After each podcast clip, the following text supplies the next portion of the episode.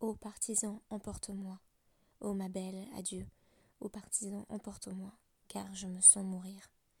Et si je meurs en partisan, ô ma belle, adieu. Si, je meurs en partisan, tu devras m'enterrer. Tu devras m'enterrer là-haut sur la montagne. Ô ma belle, adieu. Tu devras m'enterrer là-haut sur la montagne, à l'ombre d'une belle fleur. Et tous les gens qui passeront, ô ma belle, adieu. Et tous les gens qui passeront me diront, quelle belle fleur. Et c'est la fleur du partisan, ô ma belle, adieu. C'est la fleur du partisan mort pour la liberté. Shalom à toutes et à tous, et merci d'être de retour sur Dafemi. Si je choisis en guise de référence du jour le chant italien de la résistance au fascisme, c'est non pas pour sa tonalité politique, mais parce qu'il y est question d'une tombe en pleine montagne, dont l'emplacement est marqué par une fleur. Or, notre DAF du jour est largement consacré à la question de la localisation des tombes à travers un système similaire. Mais si l'emplacement des tombes est marqué, ce n'est pas pour s'extasier sur la beauté du lieu, mais bien plutôt pour éviter qu'une personne n'en vienne à se rendre tamée, à se rendre rituellement impure par mégarde, en foulant au pied le sol situé juste au-dessus de la tombe. Pourquoi tant de précautions liées au Gvarot, aux tombes? C'est la question que je voulais poser aujourd'hui. On se souvient qu'à travers notre toute première Mishnah, donc dans le DAF 2a, il nous avait été présenté une liste d'activités que l'on pouvait effectuer pendant Moed en dépit de la nécessité de ne pas trop se fatiguer à Moed. Je mettais en ce sens l'accent sur la dimension festive de Chol HaMoed qui fait encore partie de la fête. Ainsi, on a le droit d'effectuer qu'une gamme limitée de tâches et ce pour les Tzoreh Harabim, pour les besoins du grand public, notamment dans le cas de ces tombes dont il s'agit de marquer l'emplacement. On nous avait dit à ce moment-là Metzainin et Agvarot. On a le droit de marquer l'emplacement des tombes. Notre DAF du jour va préciser qu'il ne s'agit pas de marquer l'emplacement de toutes les tombes, puisqu'il y a des endroits où l'on sait très bien que des corps peuvent être situés, là ce n'est pas nécessaire. Mais là où les personnes sont susceptibles de ne pas être au courant, la localisation de ces tombes est nécessaire. On nous parle plus particulièrement des situations qui crée un problème de Tumat OL, littéralement l'impureté liée à la tente, qui désigne une situation de cohabitation entre les vivants et les morts lorsque un vivant passe par-dessus l'espace dédié à une tombe, tout en ayant au-dessus de la tête quelque chose qui forme une sorte d'habitation.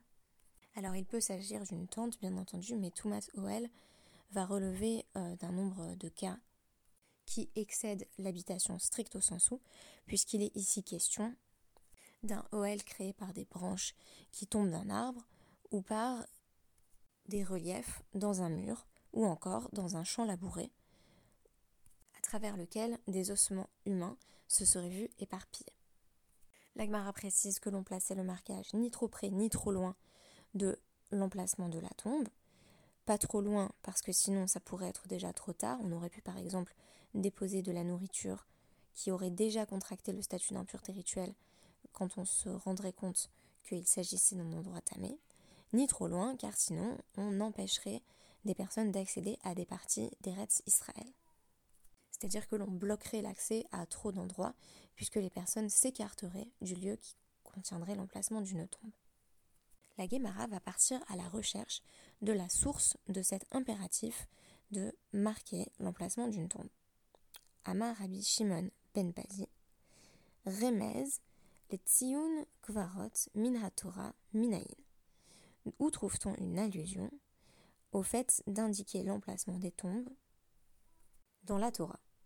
On trouve cette allusion dans Ézéchiel, Talmud Lomar, Ézéchiel 39.15, Vera et Sem Adam, ou Vana Etzlo Tziyun. Quand il verra l'os d'un homme, il placera un signe auprès de cet os. Pourquoi est-il ici question de remèse, de simple allusion? Pourquoi ne nous demande-t-on pas simplement Minalan, quelle est la source dans la Torah? Dirtiv, voici le verset.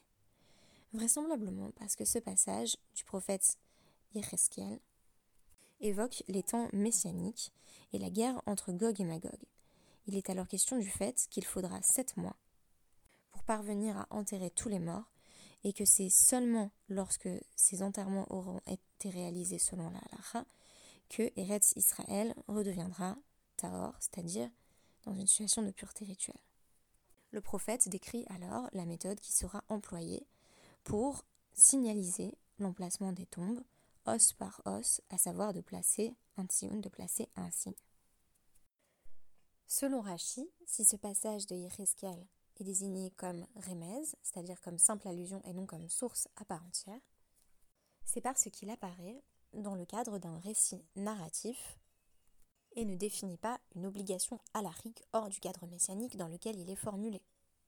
C'est ce que va repréciser Tosfot, à savoir que ce qui est décrit par le prophète a trait à la fin des temps et non à une obligation alarique qui aurait une valeur dans le présent.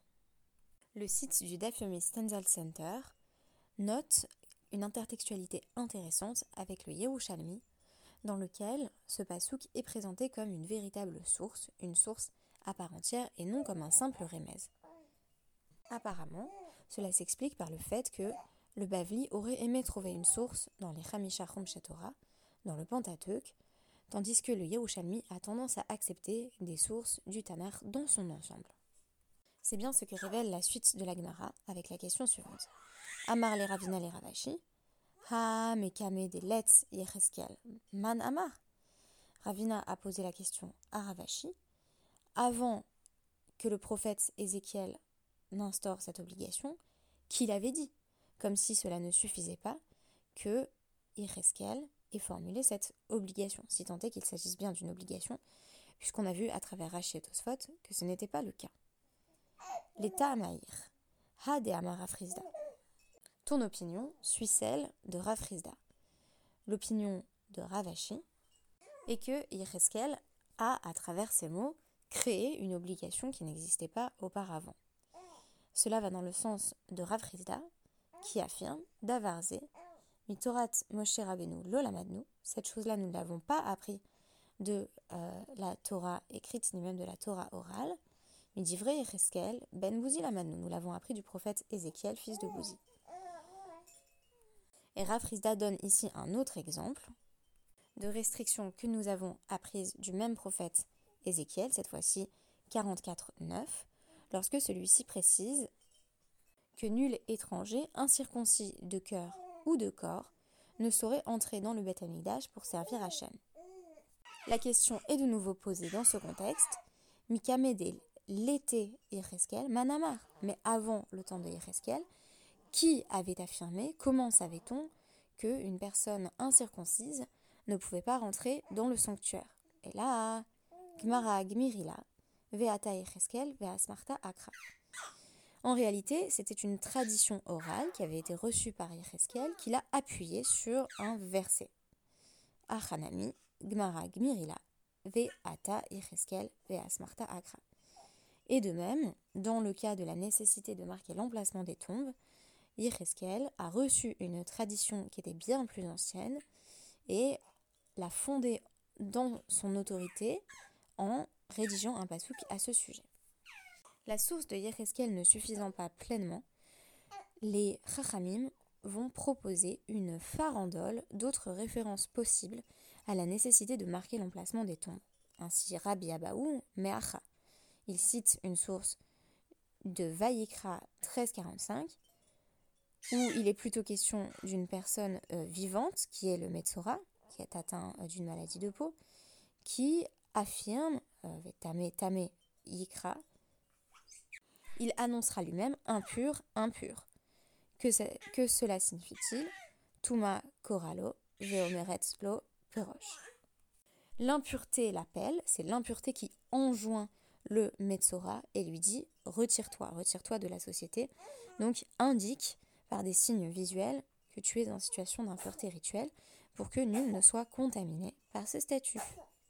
Mais ce pasouk est-il véritablement convaincant dans la tentative de trouver une source pour la nécessité de marquer l'emplacement des tombes?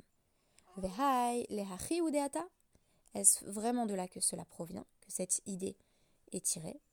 Harum les On a déjà besoin de ce verset pour apprendre autre chose qui a été enseigné dans une braïta. Pourquoi le lépreux annonce-t-il qu'il est tamé, tamé, impur, impur? Pour faire connaître sa douleur à l'ensemble de la communauté, à l'ensemble du peuple, de sorte que la communauté puisse prier pour lui ou pour elle, pour ou elle obtienne de la compassion. L'Agmara va répondre à cette objection en affirmant que l'on peut tirer de tamé tamé ces deux enseignements, à savoir la nécessité d'annoncer son impureté pour obtenir des prières dirigées vers la compassion, et la nécessité de marquer l'emplacement des tombes, puisque le terme tamé est répété, ce qui constitue littéralement une forme de redondance. À quoi sert-il de dire je suis impur, je suis impur On constatera que là encore, il s'agit plutôt d'une allusion, puisque le pasouk ne traite pas directement dans ce contexte de l'enterrement ni des tombes cachées. Autre exemple d'allusion relativement implicite, présenté par l'un des Chachamim, Rabbi Yoshua, le fils de Rav Idi, présente en guise de source un pasouk cette fois-ci tiré de Shemot 18-20. Vehodatalahem et aderer asher yelchuba. Tu leur montreras le chemin dans lequel ils doivent marcher, c'est-à-dire tu leur signaleras l'emplacement des tombes qui marquent justement un lieu où nul ne peut marcher, puisque fouler au pied la tombe, c'est s'exposer à la touma, à l'impureté rituelle. On voit bien que là encore, dans le texte source, il n'est absolument pas directement question des morts ni des tombes. Et Marzoutra de faire allusion à un pasouk qui fait référence à l'impureté de façon encore plus générale, Marzoutra Amar, Veizartem et Bene Israël mitumatam, Vaikra 1531. Vous, euh, tu sépareras, vous séparerez les Bene Israël de leur impureté. Il s'agit là de faire en sorte de ne pas se retrouver dans une situation d'impureté rituelle. Mais pourquoi a-t-on besoin d'autant de sources, une myriade de sources, pour une seule obligation à l'Afrique, celle d'indiquer l'emplacement des tombes? On l'a déjà dit, c'est parce que le verset tiré d'Ézéchiel n'avait pas pleinement satisfait, alors que de l'ensemble de ceux qui sont cités par la suite, il me semble c'est le plus convaincant, celui qui est rédigé dans un contexte où il est question des morts et de l'emplacement des tombes, mais aussi, me semble-t-il, parce que c'est totalement évident pour les Chachamim qu'il convient de marquer euh, l'emplacement d'une tombe cachée. La Touma et la Tahara faisaient partie intégrante du quotidien, et dans la mesure du possible, on évitait de se retrouver en situation de Touma lorsque cela était évitable. Sachant qu'il y a d'autres types de Touma sur lesquels on n'avait pas de prise, comme par exemple la Touma liée aux écoulements génitaux, par exemple les règles ou les écoulements de sperme. On conçoit bien que lorsqu'il s'agissait de ne pas marcher par-dessus la tombe d'un mort, où là un évitement était possible, on faisait en sorte que toute la communauté évite l'accès à la Touma. Selon moi, c'est aussi et surtout parce que le cadavre représente Avi Avot Atuma, littéralement le grand-père de l'impureté. C'est une forme d'impureté plus grave que toutes les autres, et les sages ont été particulièrement stricts en la matière, afin de faire en sorte que le peuple n'y soit pas exposé. On comprend parfaitement le risque dans cette idée de fouler au pied une tombe dont on ignore l'emplacement. C'est comme s'il y avait confusion, l'espace d'un moment, entre le monde des morts et le monde des vivants, puisque les vivants se retrouvent juste au-dessus des morts. La confusion créée entre le mort et le vif, notamment à travers la notion de Tumat Oel, comme si le corps et l'être vivant se retrouvaient pour un temps sous une même habitation, me semble être ce qui légitime ce souci de la multiplication des sources. Comme vous pouvez l'entendre, ma petite fille m'appelle, par conséquent je vais terminer ce podcast ici et vous dire à demain et merci pour votre écoute.